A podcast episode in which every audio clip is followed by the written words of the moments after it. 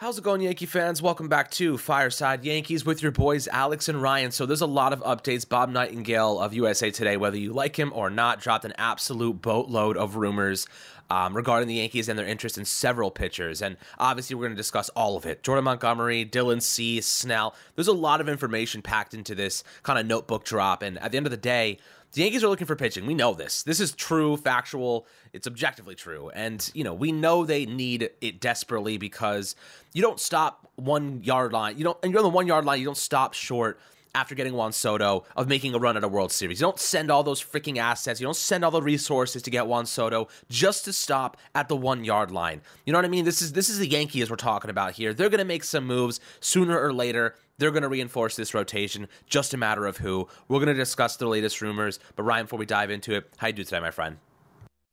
I'm doing great. You know, as you mentioned, the Yankees seem to be very engaged in the trade market and the free agent market. You know, Bob Nightingale also kind of mentioned that he feels as if, you know, just based on what he's heard, based on what he's, you know, what he's been hearing, Jordan Montgomery's probably going back to Texas, which definitely comes as a shock to me because I didn't know if that TV deal for Texas would allow them to, but it seems that issue will be resolved shortly. I think that was something that Heyman also reported, that the TV deal is going to get sorted out with the Rangers and they should be able to start spending a little bit more. But, you know, ultimately, Alex, the Yankees need a starting pitcher. Everybody knows that. The Yankees know that. Teams that have starting pitching are aware. And the Yankees, I think, are kind of coming to the realization, you know, we're going to have to make a move we feel uncomfortable making to go out and make this team better. Kind of similar to the Juan Soto thing where, you know, I don't think the Yankees wanted to go up Thorpe and King, but when they realized that that's what it would take to secure a deal, I think they realized, hey, we have to get this done. We can replace these players. It's fine. And I am all for the fact that they made that trade for Juan Soto. So, you know, looking at some of the trade pieces, you know, Jesús Luzardo is extremely talented. He's a guy that the Yankees are engaged on. There are a couple of concerns on my end. You know, the increase in innings pitched. He has a career high of 178.2. That's not necessarily the most comforting thing to hear as a Yankee fan, knowing that a lot of the issues the Yankees have pertain to injuries. In 2022, he had multiple forearm injuries in his left out arm. So, you know, that's his throwing arm. He's left-handed. That's not the best thing to hear in the world, but when it comes to pure stuff, it's undeniable. A 96.7 mile per hour fastball. Slider had a whiff rate above 50%. Changeup's pretty good. He flashed a cutter even. Has a sinker. I wonder if the Yankees maybe lean on the cutter a little bit more. I always love seeing, you know, a cutter in a pitcher's repertoire because it's a great strike-throwing pitch and it's a pretty good contact management pitch. But, you know, ultimately, Alex, we're talking about a pitcher who is of the upper echelon. We're not talking about a top 10 pitcher exactly, but we're talking about a guy who's in that, you know, 20 to 25 range, would certainly bolster the Yankees staff. They're also engaged on the Shane Bieber front, and we've talked about this, you know, a ton. We've mentioned multiple times. Shane Bieber just makes a lot of sense for the Yankees. The price tag shouldn't be crazy. The financial investment, it isn't long-term. It is a one-year investment. And it's not like it subtracts from your ability to make additions at the deadline. If you want to go out and get a Corbin Burns, or you want to go out and get a Dylan Cease, or you want to, let's say, Jesús Luzardo is back on the block. You still have Spencer Jones. You still have Chase Hampton. You still have Henry Lelane. You still have, you know, Roderick Arias. You still have the nucleus of your young prospect core. And look, maybe you have to give up a guy in your top 15 for Bieber, but I don't imagine that price tag is going to be exorbitant. He's coming off a year where it was a down year, yes, but he still put up, what, a 3.80 ERA across 21 starts. You know, you hope he's a little bit healthier. You hope he looks more like his 2022 self, but he's trading at Driveline right now. I think it's about as good of an indicator as it comes for, you know, trying to improve your velocity and get back to where he was. And the relationship with Matt Blake is great. So, you know, if you're asking me right now, Alex, on January 7th, 2024, we'll see how this ages. I think the most likely pitcher for the Yankees to walk away with at this point in time has become Shane Bieber, if they are as engaged in the trade conversations as Bob Nightingale has led us to believe. If I had to put my money on it right now, I'd say Shane Bieber is going to be a Yankee, mainly because, it, like you said, it just makes too much logical sense. The price is $12.2 million in estimated arbitration salary. It's a rental. It's not going to cost you Dominguez or Spencer Jones or Chase Hampton. You're looking at Everson Pereira and another piece probably. Nothing crazy. Shane Bieber's coming off a down year. His velocity's dropped. But again, like, he's working hard to get back where he was. And the Cleveland Guardians realistically aren't making a push at a World Series. So you're kind of asking yourself, if you're Cleveland – where can we get maximum value now? Shane Bieber's probably going to walk in free agency. The Yankees, if he comes off a good year, maybe extend him on a reasonable deal. You know, there's opportunity here, but I think it just makes a lot of sense. At least just a 1 year, you know, let him be a middle of the rotation guy, and you bet on Rodon to come back. But, you know, Luzardo's interesting because the Miami Marlins, and I'm going to throw out a concept here, and I disagree with this concept, but I'm going to throw it out there because it is a conversation I think people will have. Luzardo is a very solid pitcher. Pitched, 178 innings last year, career high, two back-to-back seasons with over 100 innings pitched, has had injury history kind of derail his development at times. But this is a guy with like upper 90s fastball, really solid pitcher. He's a lefty. He's lefty, right? I'm pretty sure he's a lefty. So, you know, you're looking at a guy here that could be a nice piece in this rotation and a high upside one that, you know, you have control over for a couple years. The question is, what are you willing to give up for him? And I'll say this right now. When you're looking at what the Yankees have to offer, for Luzardo, it's going to cost you one of those top prospects probably. I don't think Dominguez, but maybe they want a Hampton or a Jones. But what if the Yankees, because they need infielders, right? They need shortstop, they need, you know, second base, catcher. What if you, is there a world where you see Gleyber Torres' name show up in this equation here, Ryan? Because, you know, we know that Cashman said, like, Gleyber Torres is our second baseman. Why would we trade him? He was our second best hitter last year, and I agree with that. I don't think we should move Gleyber Torres. But we also can't ignore the fact that he's been a part of these trade talks for the better part of 2 years now, right? They have been floating him in trades for years. Is this the one that finally pushes it over the hump because they have Peraza, you know, they feel good about him, or you try to build a package around Peraza? I mean, you're going to need a lot more than just Peraza to get Luzardo, like, keep that in mind. But Gleyber Torres, like, he is a guy that could extend. He's a very, very good player. Is that somewhere where you think the Yankees would start a conversation? Like, you know, we don't want to give up one of our top prospects, but we'll give you an MLB-ready second baseman who, you know, was one of our best hitters last year, would be one of your best hitters. Is that something you're considering? Because for me, I think it's a non-starter. I don't want to get rid of Gleyber, but I think people will have that conversation.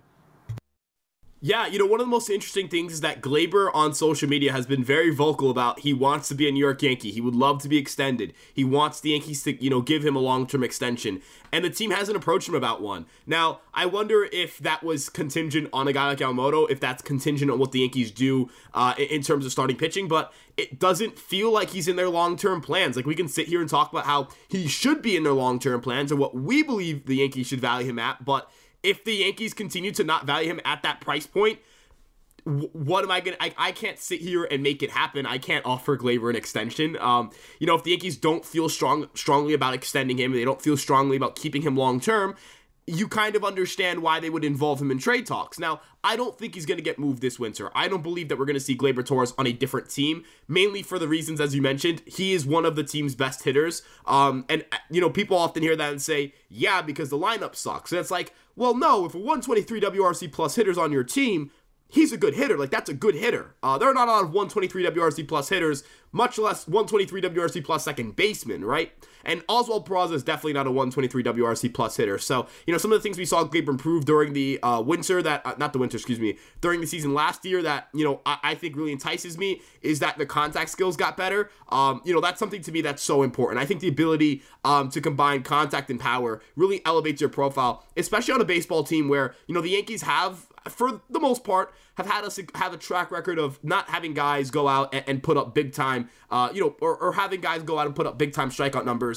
And then how it pertains to Miami, I don't know how much the Marlins value a guy like Gleyber Torres because it doesn't seem like they would make the financial investment to keep him. They're, historically speaking, a very cheap franchise, a very frugal one. We've seen them make moves to shed salary in the past. They're not even really engaged on Jorge Soler conversations, and that's a guy who was on their team last year, who was one of their best hitters, and they're just saying, we'll let him walk. So, you know, I'm a little bit perplexed as to what, you know, the fit would be there financially. I look at a team like maybe Seattle and say that might be a better fit because they could slot Luis Arias at third base, and Gleyber would obviously be an instant impact player there. And Jerry DePoto's very extension friendly. They extended Luis Castillo following their acquisition of him at the end of the 2022 season. They extended Julio Rodriguez. They gave him like $400 million, some crazy number. I know that like the $400 million is contingent on a couple of incentives, but they did give him an extension. They've been pretty frugal with extension, not frugal, excuse me. They've been pretty, they've been pretty active in the extension market, and I believe that they would make an extension for Gleyber Torres if possible. That's why I look at a guy like Bryce Miller and say there's a chance, right? Like if you offered a package with Gleyber, perhaps you throw in a guy like Will Warren, and then you throw in a guy like Ben Rice. Maybe that gets the Miami not the Miami Marlins, excuse me, the Seattle Mariners talking. I do think Bryce Miller is one of the most talented young pitchers in baseball. His stuff plus was well over 110. This is the type of guy whose stuff is really good. But am I going to trade Gleyber Torres knowing I have to start Oswald Peraza every day? I'm not necessarily sure. Maybe the Yankees find a way to pivot on the market. Maybe they go out and, like, let's say they try to go out and get a guy like Jorge Polanco. But now that's 4 trades you've made in the offseason, and that's a bunch of, you know, trade capital you've gotten rid of. I just don't see the Yankees doing that. It's weird. Gleyber Torres' situation on the team is weird. How he fits into these trade conversations, it's weird. Because I think the Yankees need him more than they'll get, than, you know, people make it out to be. And I think teams are cheaper than people make it out to be as well. Like, the Marlins are not, like, the Marlins don't want to foot the bill on $50 million of Gleyber Torres, even if he's worth it. They don't want to fit they don't want to fit the bill on, like, $50 million of Jorge Soler. They're the team that dumped all of their really expensive players back in 2017. This is just a cheap franchise, Alex, so I don't really know how the Yankees would be able to use major league talent in that regard. It just doesn't feel like they have the capital to get a deal done with the Marlins without parting ways with players that I don't think they're going to part ways with, and that's why I'm a little bit stuck on, like, yes, I would love some of their pitching, but I don't know if they're going to get Jesús Luzardo. A guy that I think is more realistic, Edward Cabrera, right? Kind of like Dylan Cease in the sense of, like, great stuff, poor command. Obviously doesn't have the highs of Dylan Cease, but actually had better run prevention this past season. I don't know about you, but I did my research on him. I looked at some of the pitch usage. I think the Yankees could get more of his profile, but the concern for me is the injuries. So, Alex, it just kind of feels like there's no perfect option here. The Yankees are going to have, like, we're going to sit here and talk about a very serious flaw with whatever pitcher they come up and get. And that's the reality for a lot of Yankee fans right now. Like, I need everybody to be aware of the fact that no matter who we get, you're going to have a little bit of doubt about that pitcher. It's just the market and where it's gone right now. And honestly, it's the future of pitching with how injuries are. Yeah, absolutely. I mean, look, I'll give my take on Dylan Cease. Obviously, a guy that eats innings, guy with a really good upside. He's had one really great season, right, over 5 years at 2.2 ERA in 2022. So there is some risk. Like, you are playing the game that you are trying to get that really great season. But I will say this.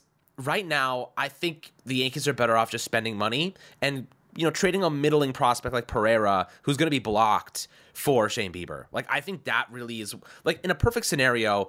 I think you like Stevenson, right? The bullpen arm. And if you paired, like, Stevenson with a Bieber acquisition and you went and signed, like, a Monty or Snell, that's your championship, you know, kind of situation right there. Like, that's a significant play. I don't think they'll get 3 of those guys personally, but maybe a 1 bullpen arm and 1 starting pitcher.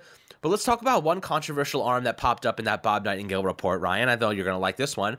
So this one actually, like, I looked at this. I had to, like, squeak my eyes a little bit. I was like, I got LASIK, man, but I don't know. I might be blind again. This is crazy. So Nightingale reported in this article that Marcus Stroman actually told the Yankees he wants to sign with them. And I love this, right? Because the Yankees went back and the Yankees didn't even say anything. Apparently, they have no interest in giving him a deal. They declined to offer him a contract. Look, Stroman's a good pitcher. Like, if you look at his numbers, his ground ball rate is over 50% every single season. He actually profiles pretty well to pitch in Yankee Stadium. But the dude is a cancer to your locker room. He publicly ostracizes himself over and over again. He attacks fans. He's taken public shots at the Yankees and specifically saying they can't even win with their payroll. So why the hell are we about to give him some of that payroll? Why the hell are we supposed to, any organization, why would you go and hire someone who has attacked your strategy, your business model? It is crazy to me. So that being said, Marcus Stroman's got some crazy stuff going on upstairs, because the fact that he will publicly take shots at our organization and then tell them, yeah, I want to sign with you, just for them to say, yeah, we're not giving you jack shit.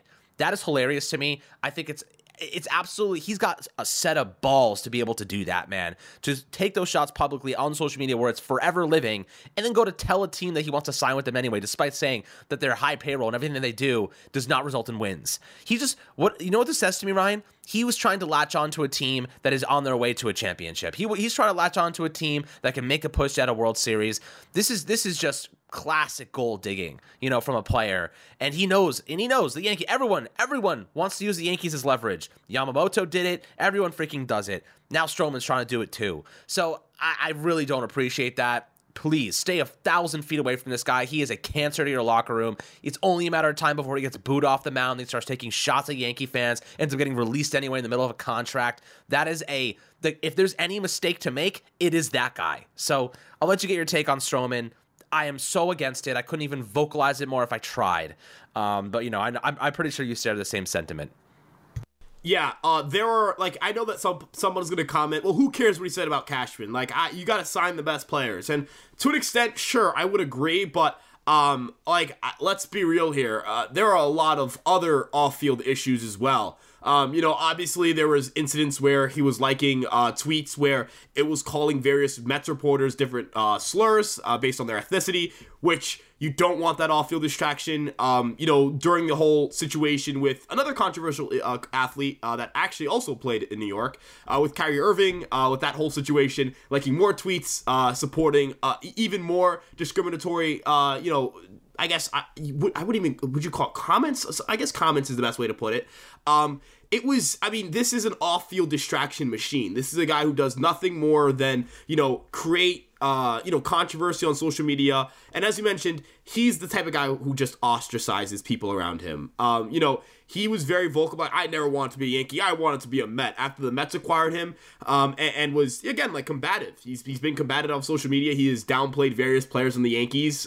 You know, there are so many things wrong with trying to sign Marcus Stroman. And again, we're both, like, I think we both acknowledge, like, if you just looked at the stat sheet, if you just looked at the numbers, the back of his baseball card, you blocked out the name, and you said, all right, would you sign this guy? I'd be like, yeah, I'd honestly, I'd probably say he's one of my, he'd be, like, probably second or third on my board at the very lowest. But the off-field issues are genuinely a concern, and this is a team that cannot have off-field distractions. Look, the Josh Johnson, we kind of saw it with him where it was like, I feel like the second the whole incident happened with Tim Anderson in 2022, I feel like that was the start of the end of Josh Donaldson being, like, a well-liked player in New York, right? Like, it just spiraled from there. All he, like, it's just, I'm not saying I don't want players who push, who have a little bit of edge to them. I understand that everybody's the nicest dude in the world. I get that. Like, you're not trying to harbor the nicest people in the world and call it a baseball team. You're trying to harbor the best players on the planet. But end of the day, there are ways where players can be distractions for you, where players can cause issues for you. I mean, he's basically lambasted the New York market. Like, once he left the Mets, he lambasted them.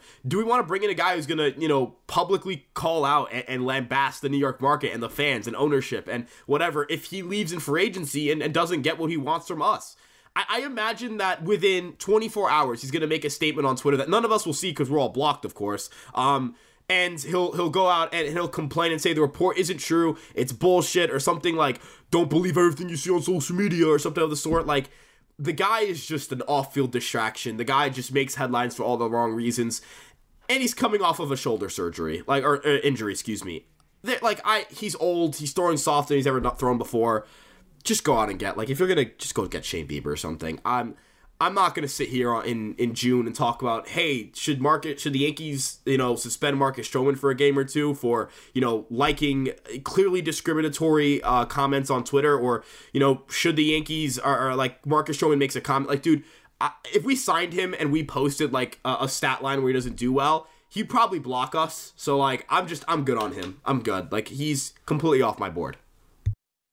Completely off my board too. So, you know, that's kind of like the roundabout concept of this article a lot. So the major things to walk away from this episode would be the talks for Dylan Cease have intensified. A lot of teams are involved, Yankees, Orioles, but the Yankees don't want to give up top 100 prospects and then two more players. They don't want to do it, which I fully support. The second thing here being Luzardo, you know, they are interested. They've had conversations with the Marlins. Again, I don't think they want to give up top prospects. They're just probably throwing feelers out to see what the market is like, what they want. They have interest in Shane Bieber, and honestly, it makes the most sense to me. So I feel like they should go in that direction. He also said they could get into the Josh Hader market. So Josh Hader's another guy to keep an eye on.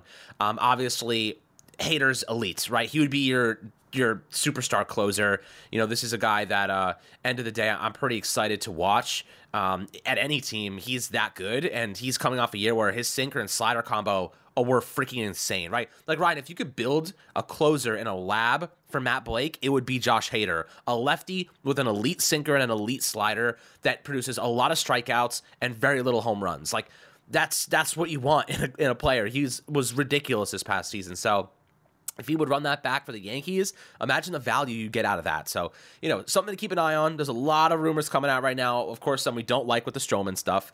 But nonetheless, always happy to hear your thoughts below in the YouTube comments section. Make sure to like and subscribe as always. And we'll catch you guys on the next Fireside Yankees episode.